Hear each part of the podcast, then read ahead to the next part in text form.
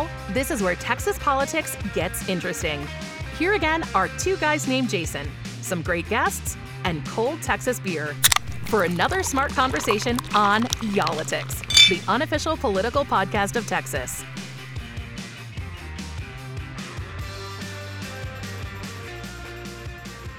All right, hey everybody. Uh, we're back for another week of Y'all-itics. We're releasing this one a little bit early. Yeah. Um, because yeah, we've got. Because you have two tall boys to drink over there. That's that's the reason, I think, right? Well, I think we're going to need them uh, for this week that's coming up. Uh, of course, uh, the uh, big impeachment trial of suspended Attorney General Ken Paxton. Yeah.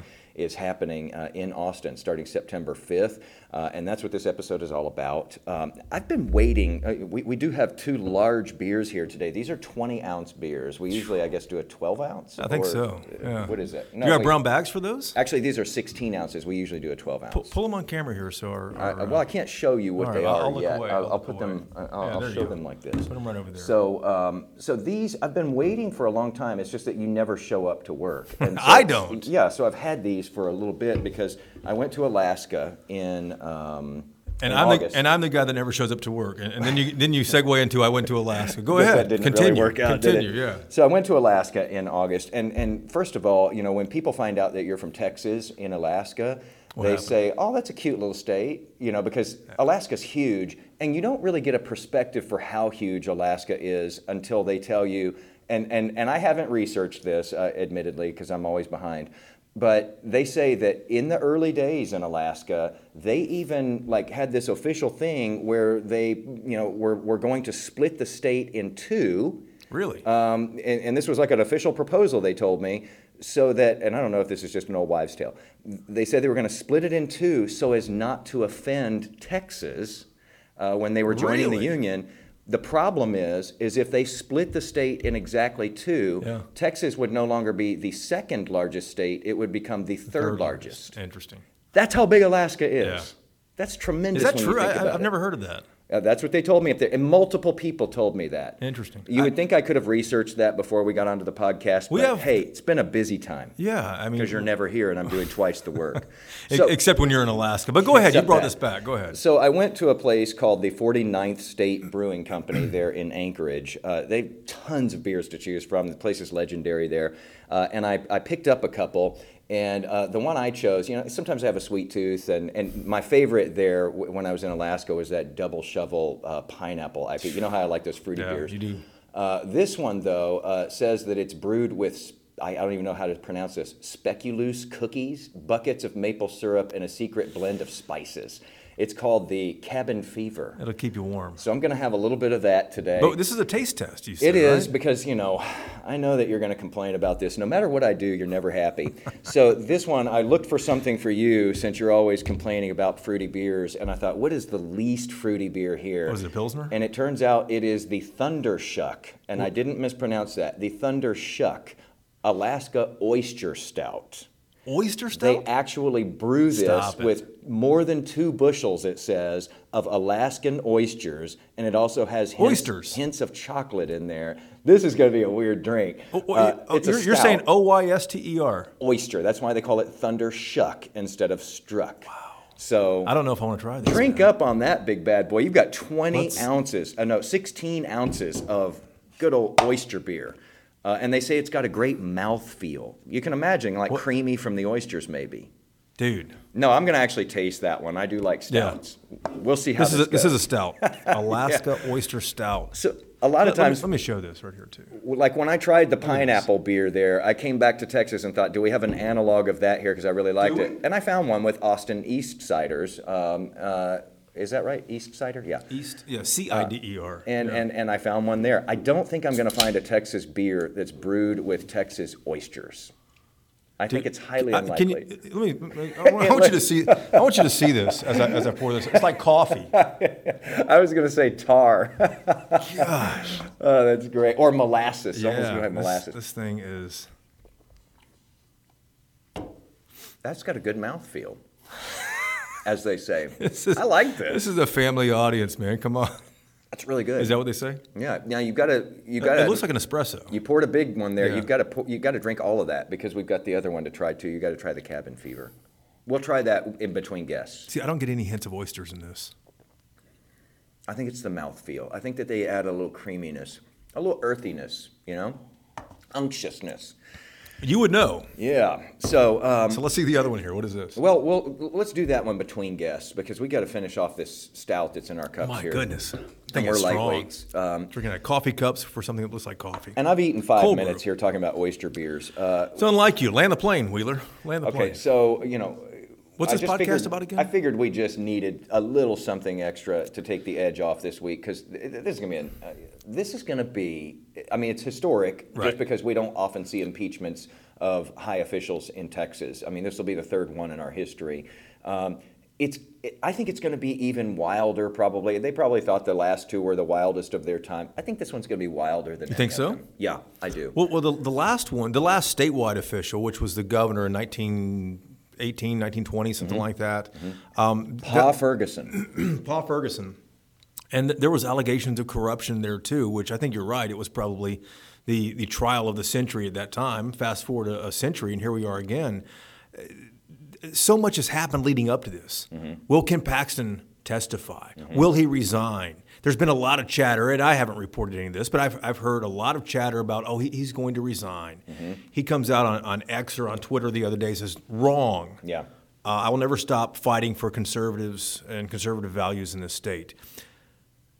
A contact of mine said, you know, what was interesting about his statement there was he didn't say he was not going to resign. He just said, wrong, I'm going to continue fighting for, for conservative hmm. values. That is interesting. He said, read, read between the lines here. Read so it's not a full denial. not a full denial. not so it's- straight on. It still leaves him an opportunity if things were to go south, if, if he wanted to do that. Or if they try to compel him to testify. Uh, but he know, could plead the fifth if, if he was. Uh, He could, but if you plead the fifth, you know, aren't you acknowledging that you, you might have some some legal exposure that you might have done something wrong? Or you you're not talking fifth? about it. Yeah. Uh, and he, I like to plead the fifth with you a lot, but you know, you still well, you've probably done a lot of things wrong. Uh, so you know he's also got you know the specter of criminal uh, cases hanging over this, and so you know understandably you'd be nervous about getting up there and getting Right. under oath because that can be used against you in those courts of law as well subsequently. Yeah, I, I'm- I'm not sure. Uh, uh, you know, the public can watch this in person in the Senate gallery. Mm-hmm. You're, you're going to be there, you know, watching as well. People can watch it online. I want to know how many people are in the Senate gallery with yellow legal pads. Mm-hmm, mm-hmm. Oh yeah, taking notes on this for these cases that outside are of the those Senate are the other attorneys. Those are the prosecutors uh, that, that, that I would bet they're, they're probably going to watch the live stream of this. so. Yeah. But but anyways, I mean, there's going to be a lot of stuff that comes out. There is, and it's ugly even before it starts. I mean, it's been ugly from the beginning, Right. but mm, boy, the back and forth, and and you know, it's it's interesting because I've seen some of these ads. I mean, there have been ads. You know, They're taking too, the yeah. airwaves on this, uh, especially on the you know the protect Paxton, the pro Paxton side. Uh, and basically saying, you know, it's the it's the left, it's the liberals, uh, you know, trying to defeat him because he's been strong on the border and strong on abortion and, uh, you know strong on you know fighting the Biden administration. Uh, this is not the the left though. I mean this is this has become an intra-party struggle with Republicans.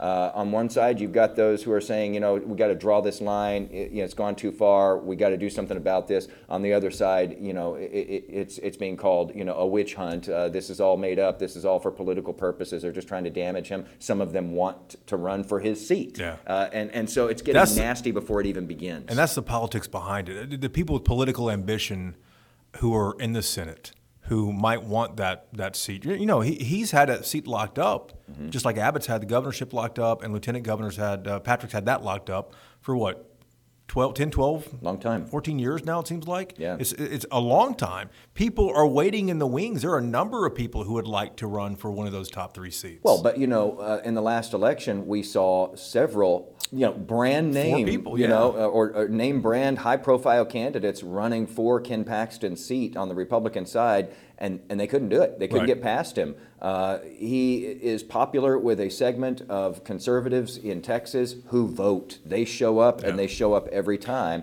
And so, you know, that is the question. Uh, you know, can anybody take him out, you know, in an election? And if they take him out with a conviction in a uh, an impeachment trial, will you know they suffer the consequences right. the next time we get to a primary? You know, and those threats have has, already happened. You know that that's on the minds yeah. of a lot of these senators. And, and to get back to what you just said a moment ago about how it's dividing the Republican Party of Texas, I I wonder Republicans vote in unity more than more than Democrats, much more than Democrats, and they show up at least in this state much more than Democrats uh, to go vote. I wonder though, at, at, the end of this, how divided is the Republican Party of Texas going into 2024? Mm.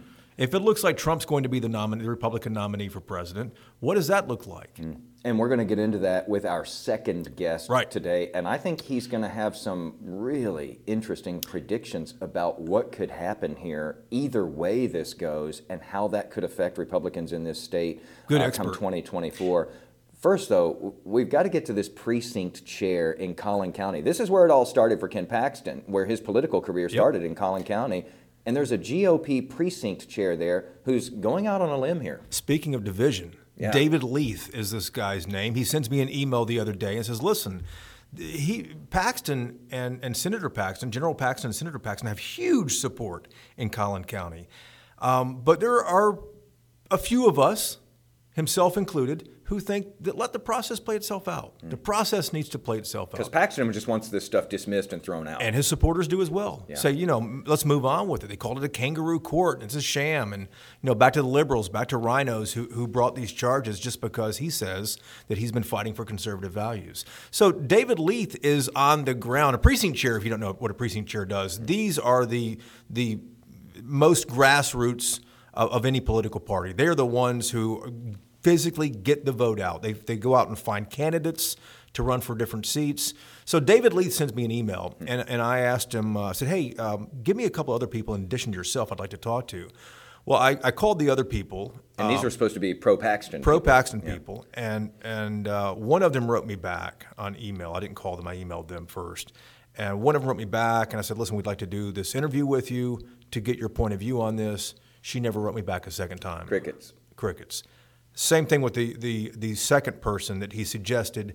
She didn't even respond at all. Now maybe my email shows up in people's junk mailboxes. I don't know. I know you. I know you wish it would for yours. It does in mine, or but, it just goes straight to delete if it gets into my inbox. But but David answered the call, and uh, th- th- this is a pretty good conversation with somebody who's really on the ground of Republican politics in Collin County. Yeah, it's not real long, but he gets to the point. Hey, y'all. This is where Texas politics gets interesting. For another smart conversation on Y'all-itics. David, thanks so much. David, thanks so much for uh, joining us here uh, from Collin County, no less. This, of course, is uh, ground zero uh, in the Paxton family. That's where uh, his political career started there in Collin County when he went to the legislature. And it's where his wife still represents uh, you all uh, in the state Senate. Uh, so, you know, you're a GOP precinct chair there in Collin County. Right. What are your thoughts about Ken Paxton and this trial that's going to happen in the Senate? You're saying, you know, this this needs to happen and needs to be aired out. Yes, uh, I'm a minority. I'll be fair about this. Uh, my situation here is I'm an engineer, quality control. I look at things, I read things. Uh, facts matter, issues matter. And I'm, I was a big proponent as soon as I heard about it. First thing I did is read the original documents. And from my opinion, we've got to investigate this. We've got to put it to bed. Uh, Ken Paxton has got to have the opportunity to explain his point of view and to uh, the prosecution by Senate need the, needs the opportunity to uh, work through the system. Ken's got to have the opportunity to prove that he's innocent, or they got to prove that he's guilty, and he's got to have the opportunity to say his uh, position. That that's vital. So this is not going to go away unless it runs through the course. So David, let me ask you this. You, you said that you're in the minority inside the uh, Collin County GOP. Well, what have your colleagues been telling you? Because you and I first started talking, you mentioned a couple of other uh, people who would be willing to speak with us possibly, and they have different views than you. Absolutely, and that's a good thing about it. I mean, that's that's how the GOP operates. People are allowed to say their piece, and we vote and we move on. So Uh, but to be very blunt with my position, uh, I very was very much favored moving forward. Uh, some people wanted to, you know, run people against uh, our our local reps who voted for the impeachment to, to move through, and, and and they can do whatever they want to. Uh, my personally thing is Ken Paxton should uh, resign today, focus his efforts on uh, winning uh, the next election and dealing with the SEC. And also, he, he needs to put this to bed by, you know, giving Texas back the $3.3 million or whatever it ends up being out of his own pocket. Hmm. Ken Paxton has been very vocal about saying, uh, I'm going to quote it here. I, I've got on my screen here. Wrong, I will never stop fighting for the people of Texas and defending our conservative values. When you think about that, uh, all sorts of logical fallacies in there because really th- his actions were firing whistleblowers.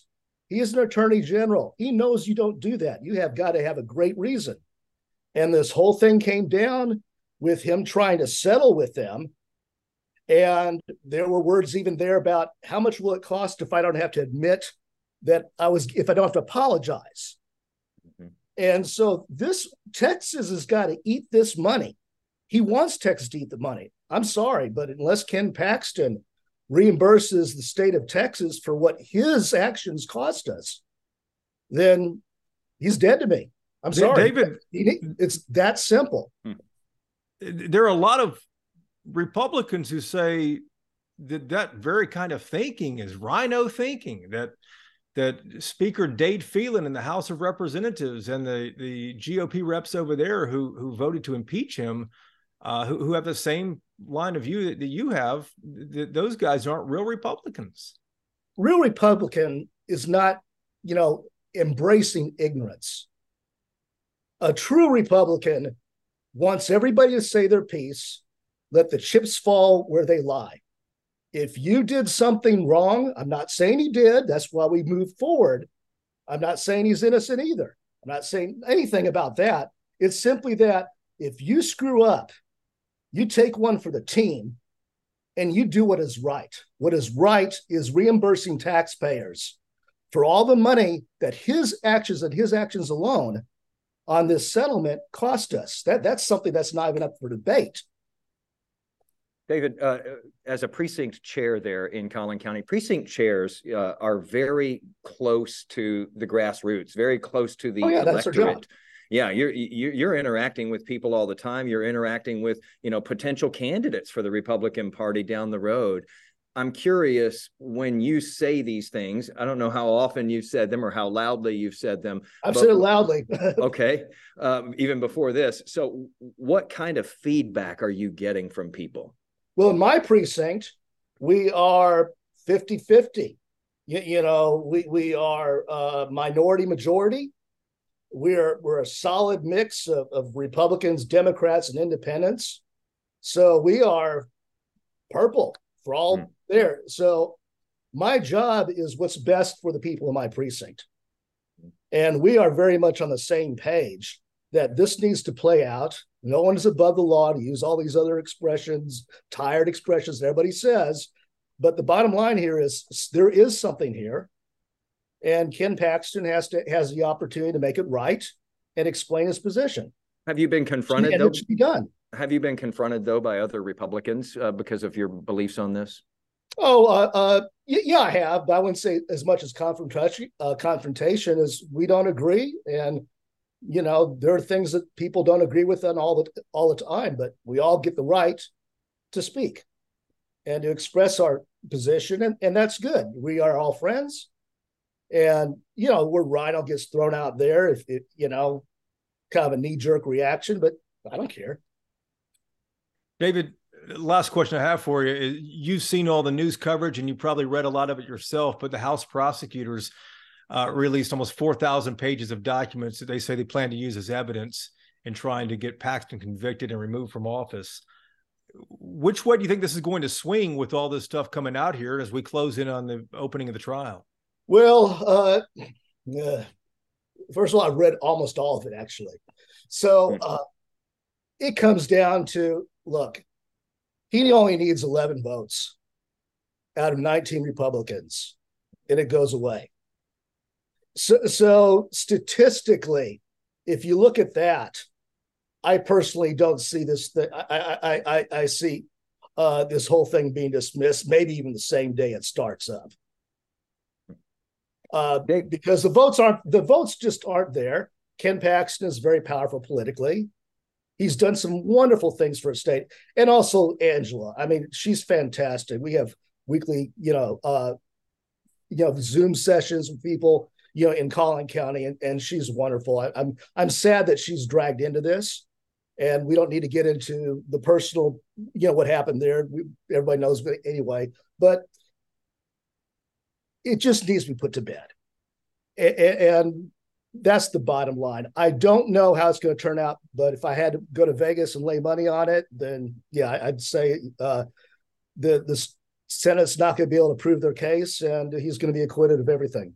David, let's say that we get into this though, and it doesn't turn out that way. Let's say that you watch this trial and you think that an incredibly strong case is put forward and you think that it is as obvious as day how this should go and and let's say you, that you think that uh, you know the suspended attorney general uh, should be convicted and removed from office and kept from running again here in this state. But it doesn't go that way. Let's say the vote doesn't go that way among these senators who will act as jurors. Would that shake your faith in your party? My faith in the party will never uh, never be sh- shaken bottom line. I mean, there's ups and downs. We have disagreement. The, you know, the system said he can be impeached. The system said he's acquitted. QED, he had his opportunity. And if the Republican Party at the you know county level and at the state level, if Ken Paxton is our candidate for the general election, I'm backing him 100 percent. That's that goes with with with the you know oath I took. So with that said, then what incentive does a Republican senator have at this point to do this? If if if you uh, say that, and let's say if there are lots of other Republicans in this state who really feel strongly, let's say during the trial that Ken Paxton is as guilty as sin, uh, but you know, all of the senators on the Republican side decide to go ahead and give him a pass and leave him in office. What is their incentive to to take that hard to take stand well, if they know that they can still be elected and that the party remains in power and no one using a wide net there. Guilty of sin. Let's not forget that some of the, the articles of impeachment are he had an affair. Hmm. Why that is even there, I don't know. So, so you know, I'm sorry. I don't care if he had an affair. That has but yeah, taking that out of it though. I mean, like, so, what, you know, actual like bribery and things a, like that. Guilty.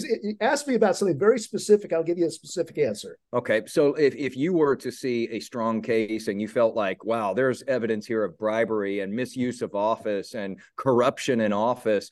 Uh, and and yet you know the, the a lot of senators uh, you know decided to to go ahead and leave him there if that doesn't make you lose your faith and it doesn't make others lose their faith, this is a tough vote for Republican senators to have to take. They're being pulled in both directions. Why would they take a tough stand if enough people out there would say, "Well, I'm not going to lose faith in them, even if they do what I I don't think they should here." That's why I want him to give us back three and a half million dollars or whatever it is, because you take that off the table, and Ken Paxton ponies up to that, then it's all really the whole thing comes down to having Texas pick up the bill for you know uh, firing the whistleblowers allegedly. Uh, if he pays that out of his own pocket, then I can't imagine anyone saying, "Okay, he made up for it. Texas didn't take the hit. We got nothing here." So th- that takes it off the table. I'm not going to answer your question about, you, you know, what am I going to do if and if this happens. Personally, I believe everybody's going to do what they think is best, and uh, I'm going to back uh, whoever the party uh, nominates in the general election. David, why do you think he should resign? Uh, because if he can resign, uh, if he resi- if he resigns, he can focus his attention on everything else, and if he resigns and the Senate acquits him, then he is now set up to run for governor, you know, U.S. Senate. and his all of his options are wide open. He doesn't have a gag order on it anymore.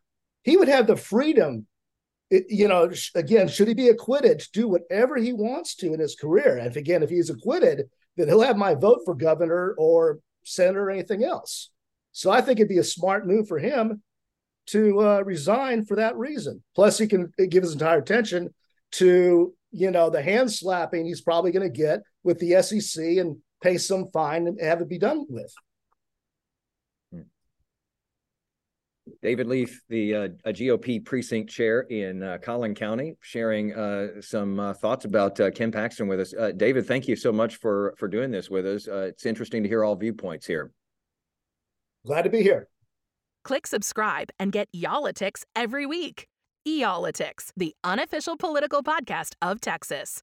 Okay, so David Lethe says, let's do this thing. Uh, yeah. Let's not just throw it out. Let's not just disregard and cancel this trial or, or, or be done with this. Let's hear it out. And he says he's read every bit of what's come out so far, which is extraordinary Four, if that's true. 4,000 pages. Yeah, that's a lot of reading. Now, some do. of it's an easy read, but that's a lot of material to go through, you know? Yeah, I'm, I'm curious to see in this impeachment trial how they're going to present. It's, it's voluminous. I mean, just when the House investigators first talked about their investigation yeah. months ago, right before uh, Ken Paxton was impeached in the House, that hearing took three hours. You and I were in it. For them to lay out the, the information.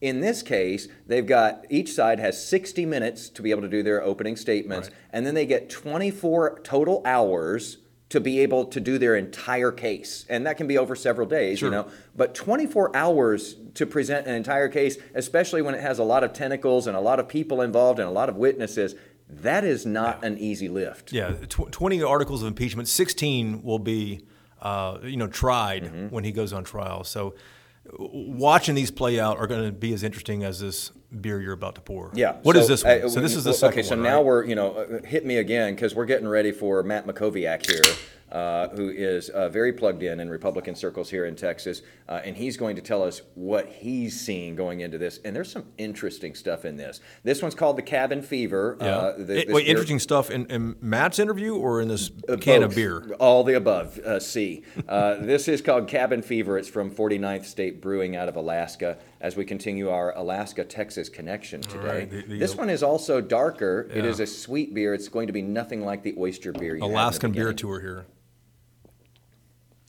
Oh wow, that's a holiday cookie, that, dude. That is that is definitely a Christmas beer. That is definitely a holiday. Wow, cookie. that'll keep you warm, man. oh my God. I now see why they sell this in, in 16 ounce cans in Alaska. So did I go in the right order here? Do you think? Wow. Should we have done the oyster beer last? They don't have any pilsners or anything This is like dessert after that. That is. You know. Yeah. My goodness. they do have pilsners up there. Gosh. I just I looked for the things that I thought might anger you the most for me to bring back. You, you, you put off this idea that I'm like I'm, I'm angry and I'm bothersome to you. You're very. I, I, I no, save I don't, you I don't all the think time. that at all. I really don't. I save you all the time. No, I really don't. I think you're angry and bothersome in general, not just to me.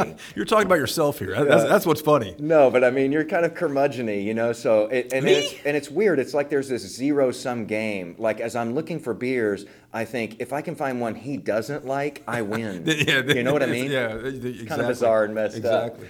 Uh, our producer is looking at us through a glass here. We're having a very holiday, sweet, like cookie tasting beer. So, so this will be like a two-hour long podcast. This is going to be a long one. Look how big these cans are. They're 16 ounces. We don't usually do this. We're lightweights. Right. We are lightweights. So let's get to it here because uh, Matt Mackowiak. It's too late for that. We've I know, already right? Missed that train. We're, we're, we're, deep into the podcast here. Matt Mackowiak, though, is is a, uh, a Republican consultant. He's the chairman of the Travis County Republican Party. Mm-hmm. He's a guy we go to a lot to, mm-hmm. to give us an honest take on what's going on inside conservative circles. And this is all playing out right there in, in his yard. Right where he is. So we called him up to, to get an idea of what he's watching for as this thing starts to unfold.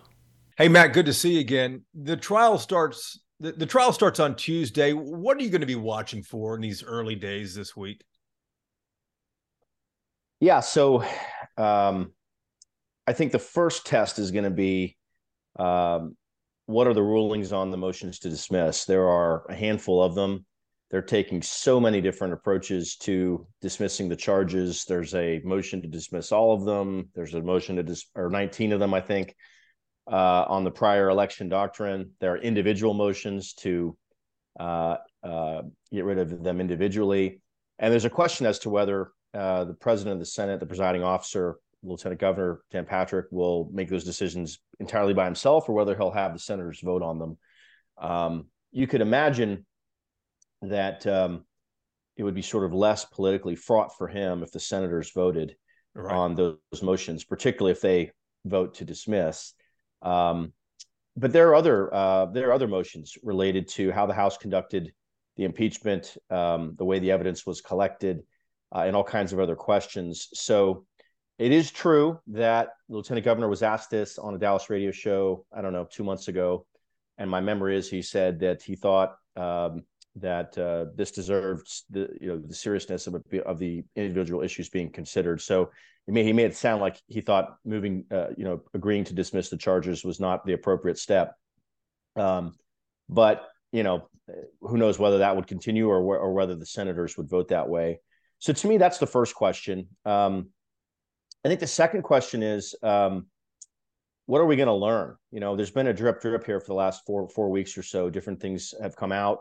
Uh, you know, there's a gag order that affects the participants, but there's not a gag order on leaks and on media stories. And I'm sure that's deeply frustrating if you're the Paxton team. Um, you know, they can't respond, they can't defend themselves, they can't, uh, you know, correct things. Um, that's got to be frustrating.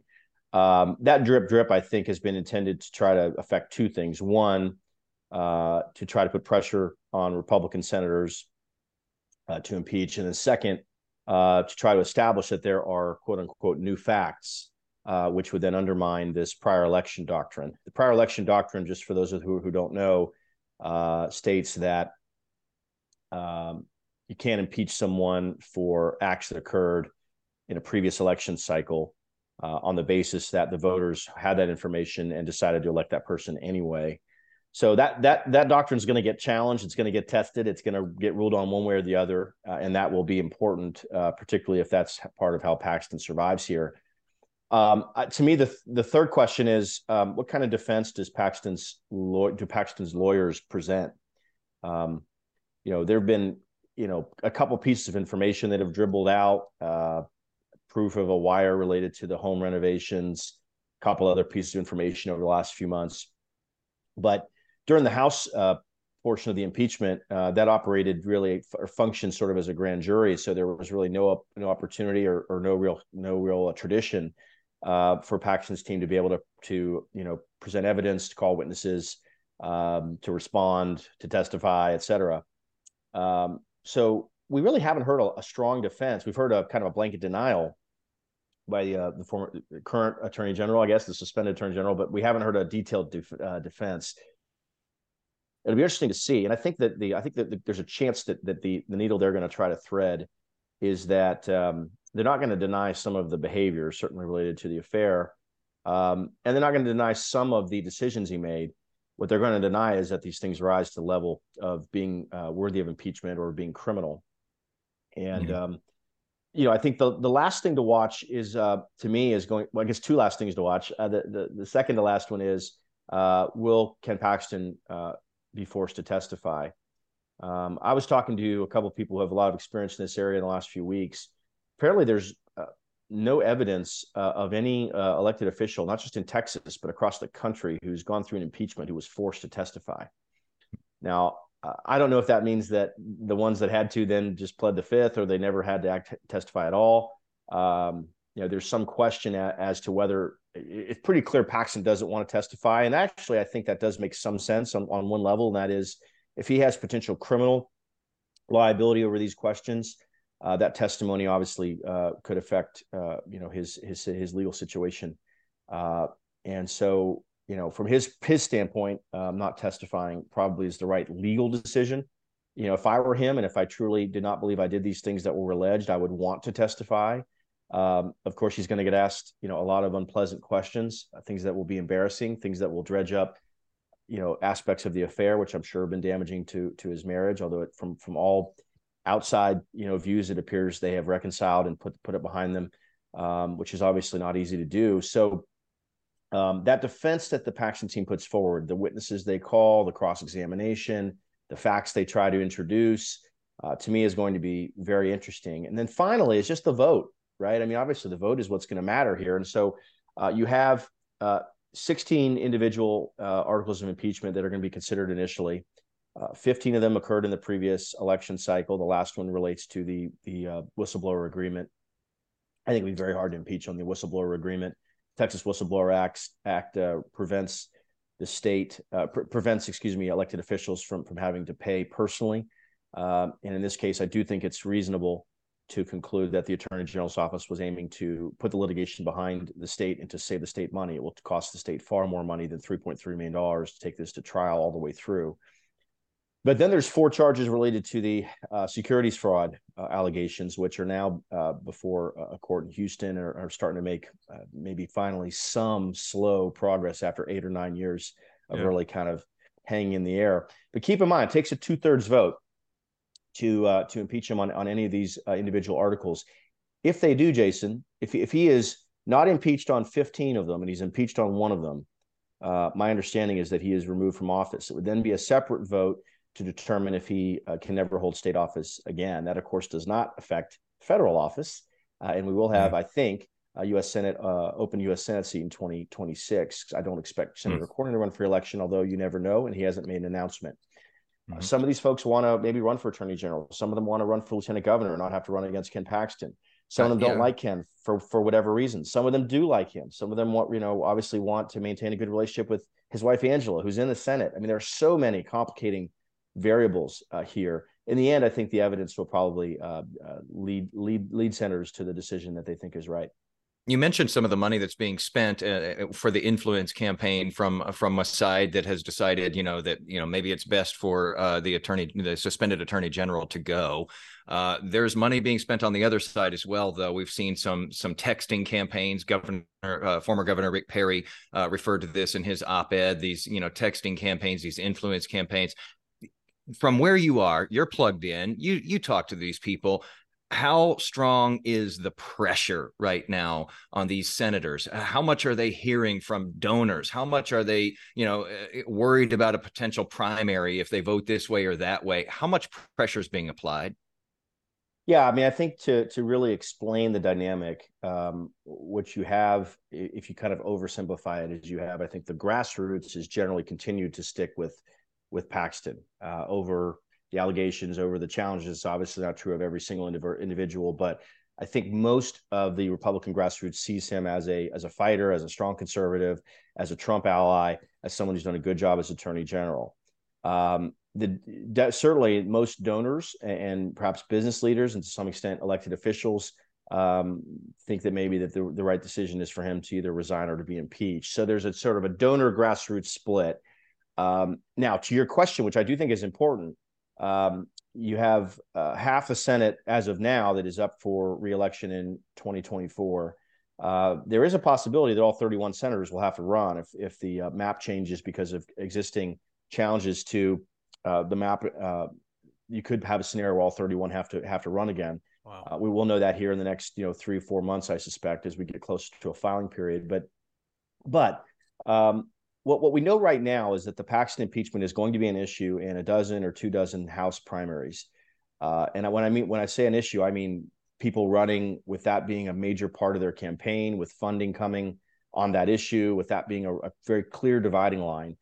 Right now, because the Senate hasn't taken a position, uh, no senator is really uh, facing that. That could change if you have, hmm. uh, you know, a certain number of Republicans who are in cycle um, vote that way. You could have them face conservative challengers on on that issue.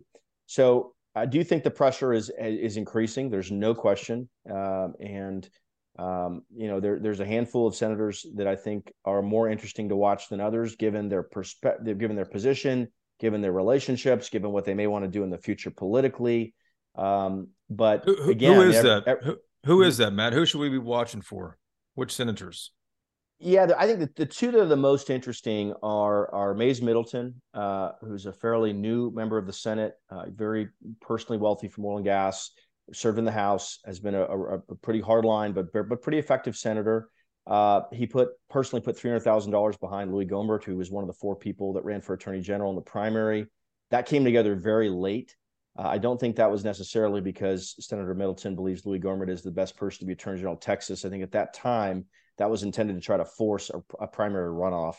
on the belief that that would give more time for things to come out and, and things to to, ha- to happen and develop to uh, perhaps weaken Paxton in the primary runoff.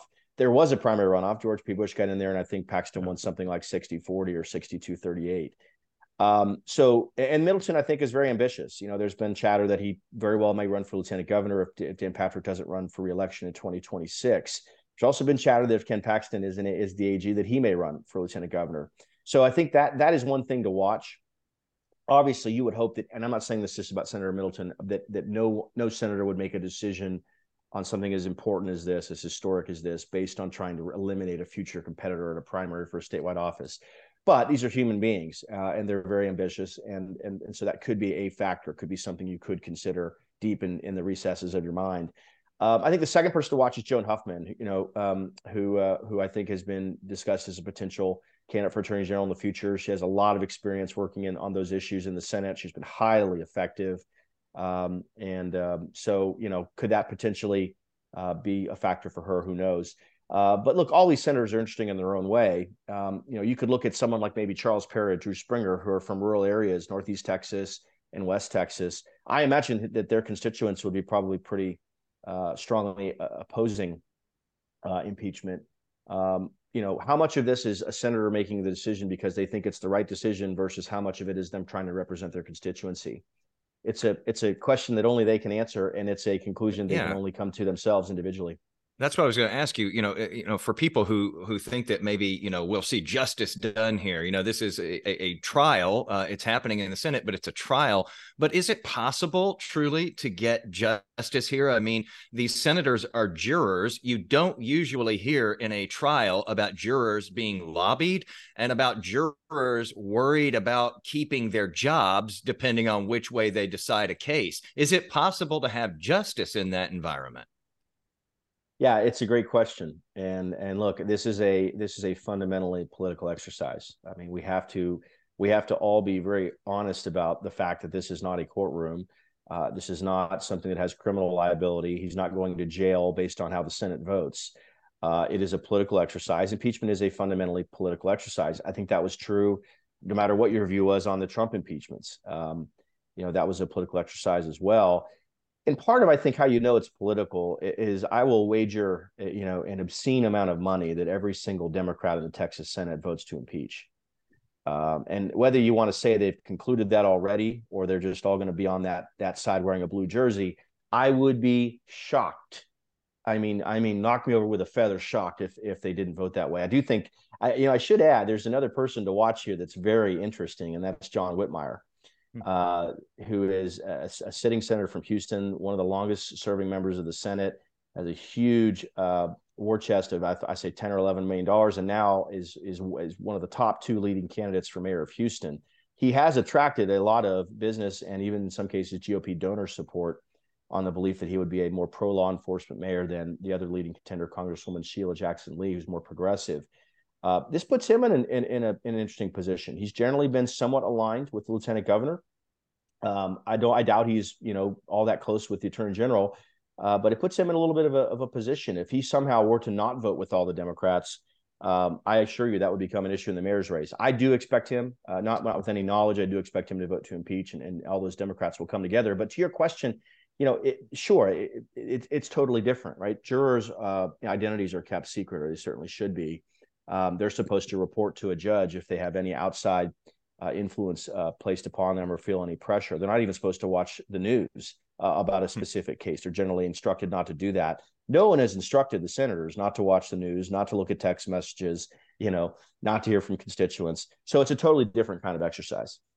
And Matt Paxton believes he's done nothing wrong here. And the one question I just can't figure out in all this, looking at the drip, drip, drip of evidence, uh, hearing both sides is what in the world do you think Ken Paxton saw in Nate Paul? Yeah, so I, look, I, I fundamentally do not believe this was an, an issue of a donor uh, of, of the attorney general trying to repay uh, a favor or, or, or give a benefit to a donor. Uh, Ken Paxton probably has 200 or 300 or 400 people who have given $25,000 sure. at any time while he's been Attorney General of Texas to his campaign, which is what Nate Paul gave. in the grand scheme of things, he is not in the top 100 donors or 200 donors to Ken Paxton. Uh, if you were going to, uh, you know, help everyone that gave you twenty five thousand dollars as Attorney General of Texas, you would be doing favors nonstop. Right. Right. So I, have never believed that that was the motivator. Uh, what I can tell you is, look, he clearly should have had better judgment about Nate Paul. Um, and and you know, Nate has obviously is facing very serious problems right now. Um, and, but but you know, there was chatter and, and I think doubt about his business empire, how quickly he emerged as a major player uh, really kind of out of nowhere, and the way he was operating, uh, his flashy lifestyle. So I do think he probably uh, showed some poor judgment there, and perhaps you know trusting Nate Paul's word uh, as much as he did. That said, what I can tell you is, um, and this is what I this is what I was talking about about the defense. It'll be interesting to see whether the Paxton team is able to to to show and demonstrate why Nate Paul believed it was believed he was being treated so unfairly. Um, my understanding is that there was no active warrant uh, when Nate Paul's home and office were raided, that, they, that that was backdated after the fact. Now, the question is, is it appropriate for the attorney general to hire an outside lawyer to, to try to help you know, that individual who feels they've been wrong? Is it appropriate for the attorney general to set up a meeting with the DA so they can hear, they can ha- hear out Nate Paul's concerns? I don't think setting up a meeting with another official is a, is a benefit that would only happen for a donor. I think a business leader that may have supported another candidate against Ken Paxton, if they were in the same circumstance, I suspect he would do the same thing. The outside lawyer and all of that is a different question. Uh, but so, so to answer your question, did he did he show some some perhaps poor judgment in in sort of aligning with and and trusting Nate Paul the way he did early on? I think that's right, and I think deep down he probably would admit that. That doesn't answer the question as to whether Nate Paul was being treated fairly throughout the process, and I just don't know the answer. But what I can tell you is, if they can prove there was no warrant uh, no active warrant, you know, that may be a, an important uh, fact for senators that may explain why the attorney general is taking the steps that he took. Um, and and so you know that's just I think you know an interesting aspect of this that may come out. Even if he wasn't doing it though to help someone who had donated money to him, let's say if you you know you're in that position and you do something to help out a good friend, you, you just want to help out a good friend. It doesn't have to do with them being a donor to you as well, which does complicate things. Yeah. Um, you know, even if you make a mistake in judgment like that, that can lead to crimes. Uh, that can lead to, you know, abuse of office. It can u- lead to corruption. It can lead to bribery uh, in its own right. Um, these are serious allegations that are being put out there. Uh, we know that there's cases moving forward uh, in in the criminal realm affecting uh, the suspended attorney general how much liability do Republicans feel here if, okay, let's say we go through this trial, uh, the the public sees all of this evidence, they hear all of this evidence, which you know, as you've mentioned over the last month, as we've seen this drip drip, it has looked damning because you know, obviously we're only hearing one side of this. But what if we go through this whole trial and and and you know the public hears all of this strong evidence, um, and then you know he he gets off he he he maintains his position but then one of those criminal cases pops you know and eh, don't republicans then look like like they they they let him off the hook and then the criminal justice system came along and and and and did you know the work that they didn't do? Is there a worry about that from the republican side? Yeah it's an interesting question. Um, and, and it, and, it, could look bad if they choose to uh, to not not impeach him uh, and then afterwards uh, he gets convicted criminally, either uh, federally or or in, at some other level. I guess the DOJ has basically taken this case over, so it probably would be federal that he where he'd be dealing with it. Um, you know, again, I do think that the you know the, the process, the rules of evidence, uh, all of that are, are, different in this case than they would be in a criminal matter, uh, and so I think there may be some some differences there. And look, I think there's an open question as to whether it's one thing to set up a meeting, it's another to have an outside lawyer look into the allegations that Nate Paul was raising. It's a whole another wholly another one to have him start doing favors for you if if there are favors related, you know, to to home renovations or or uh, having your your your mistress, you know, get a job or this this stuff with Uber or whatever else.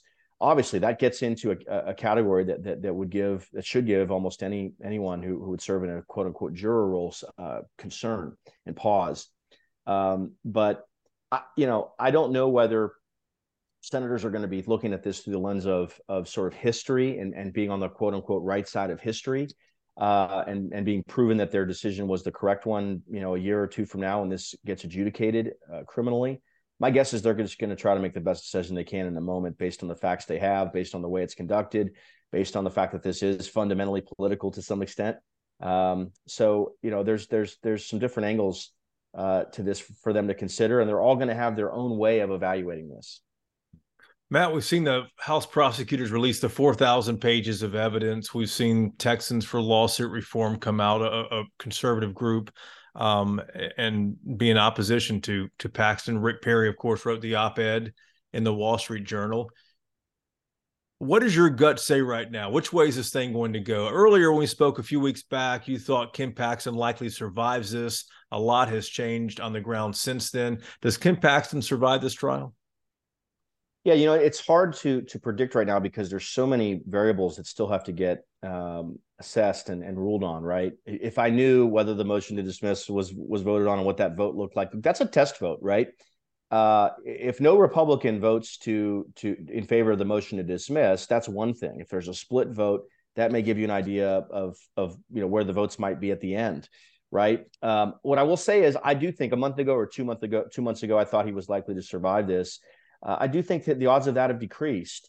Um, you know, I thought maybe there was a 70% chance he'd survive this a couple months ago. I think it's probably 50 50 or maybe slightly below 50 50 even right now.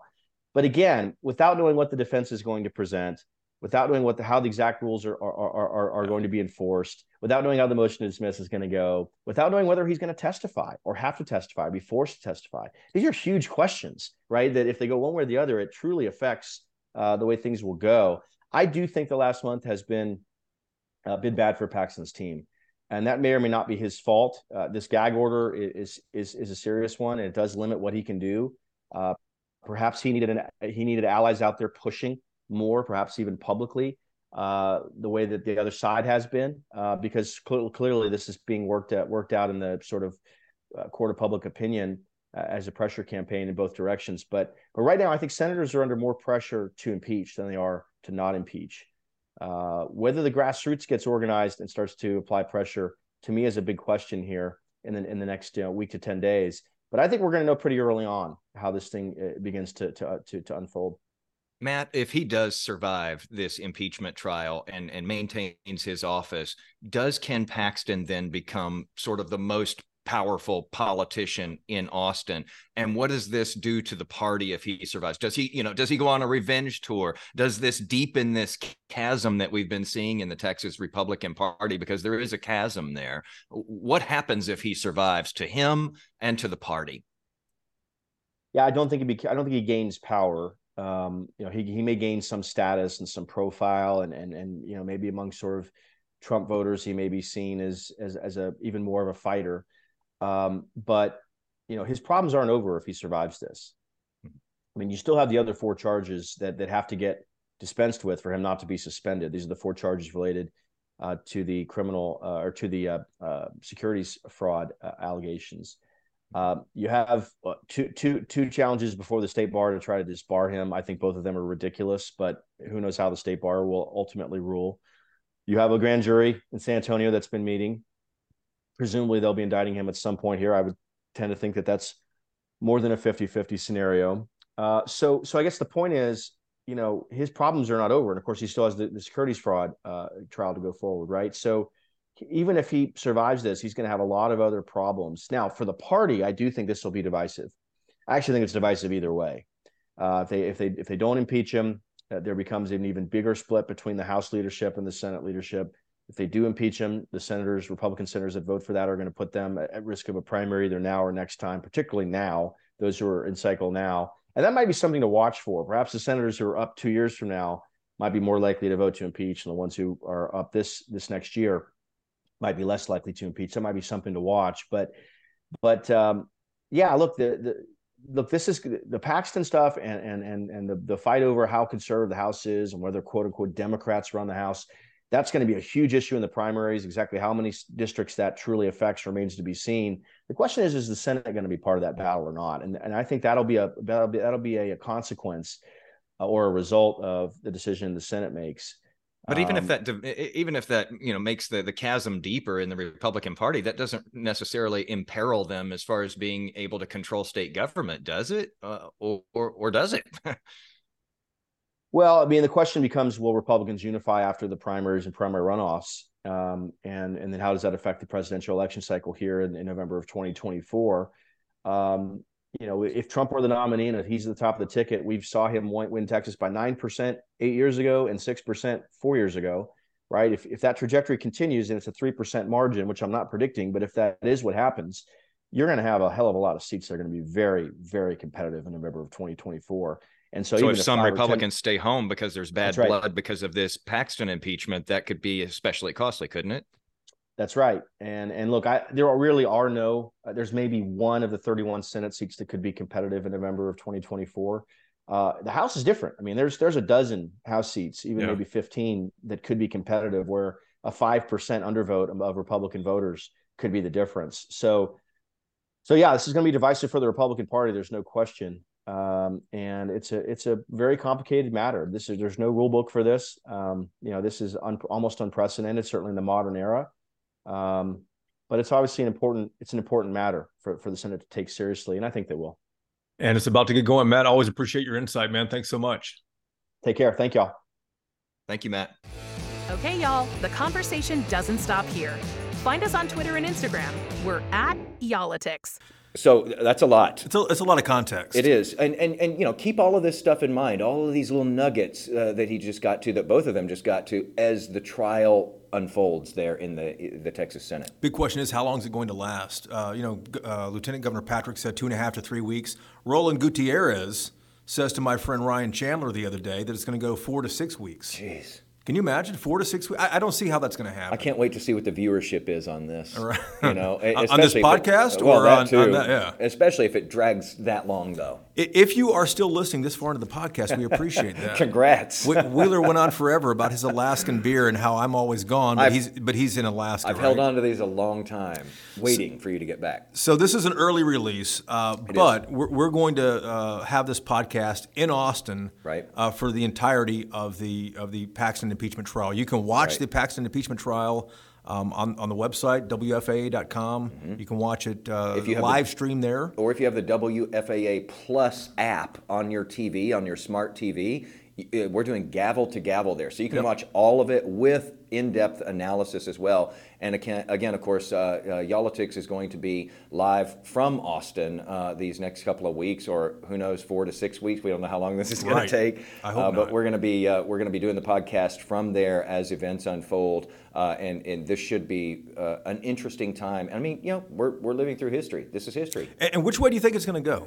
Nobody knows. Even the most plugged-in insiders. They don't I mean, know. you heard Yeah. Matt Mackowiak. He he's changed all of his calculations just in the last month. Nobody knows Right. which way this thing is going. We don't know where the curveballs are going to be in this, but we know there are going to be some. I'm sure our listeners have some ideas on which way they want it to go. Oh yeah. Tweet me or X me. What do you say now? X me? I can't get on with that. I like know. I'm I'm waiting for them to change the name back. I'm still calling it Twitter. So so tweet us and tell us which way you think it's going to go. He is at Jason Wheeler TV. Yep. And I am at Jason Whiteley. Curious what you think, and then we'll find out which way it goes as this thing starts on Tuesday. Thanks for listening, as always. And remember, if you prefer to watch your podcasts, just search for uh, Y'all-itics on YouTube. We have it all there on video, and you can see these lovely two dark, very different beers that we've had. Maybe today. you want to drink your podcast like, like I'm doing right now. So thanks, uh, thanks for listening. Thanks for watching, and uh, we'll see you from Austin.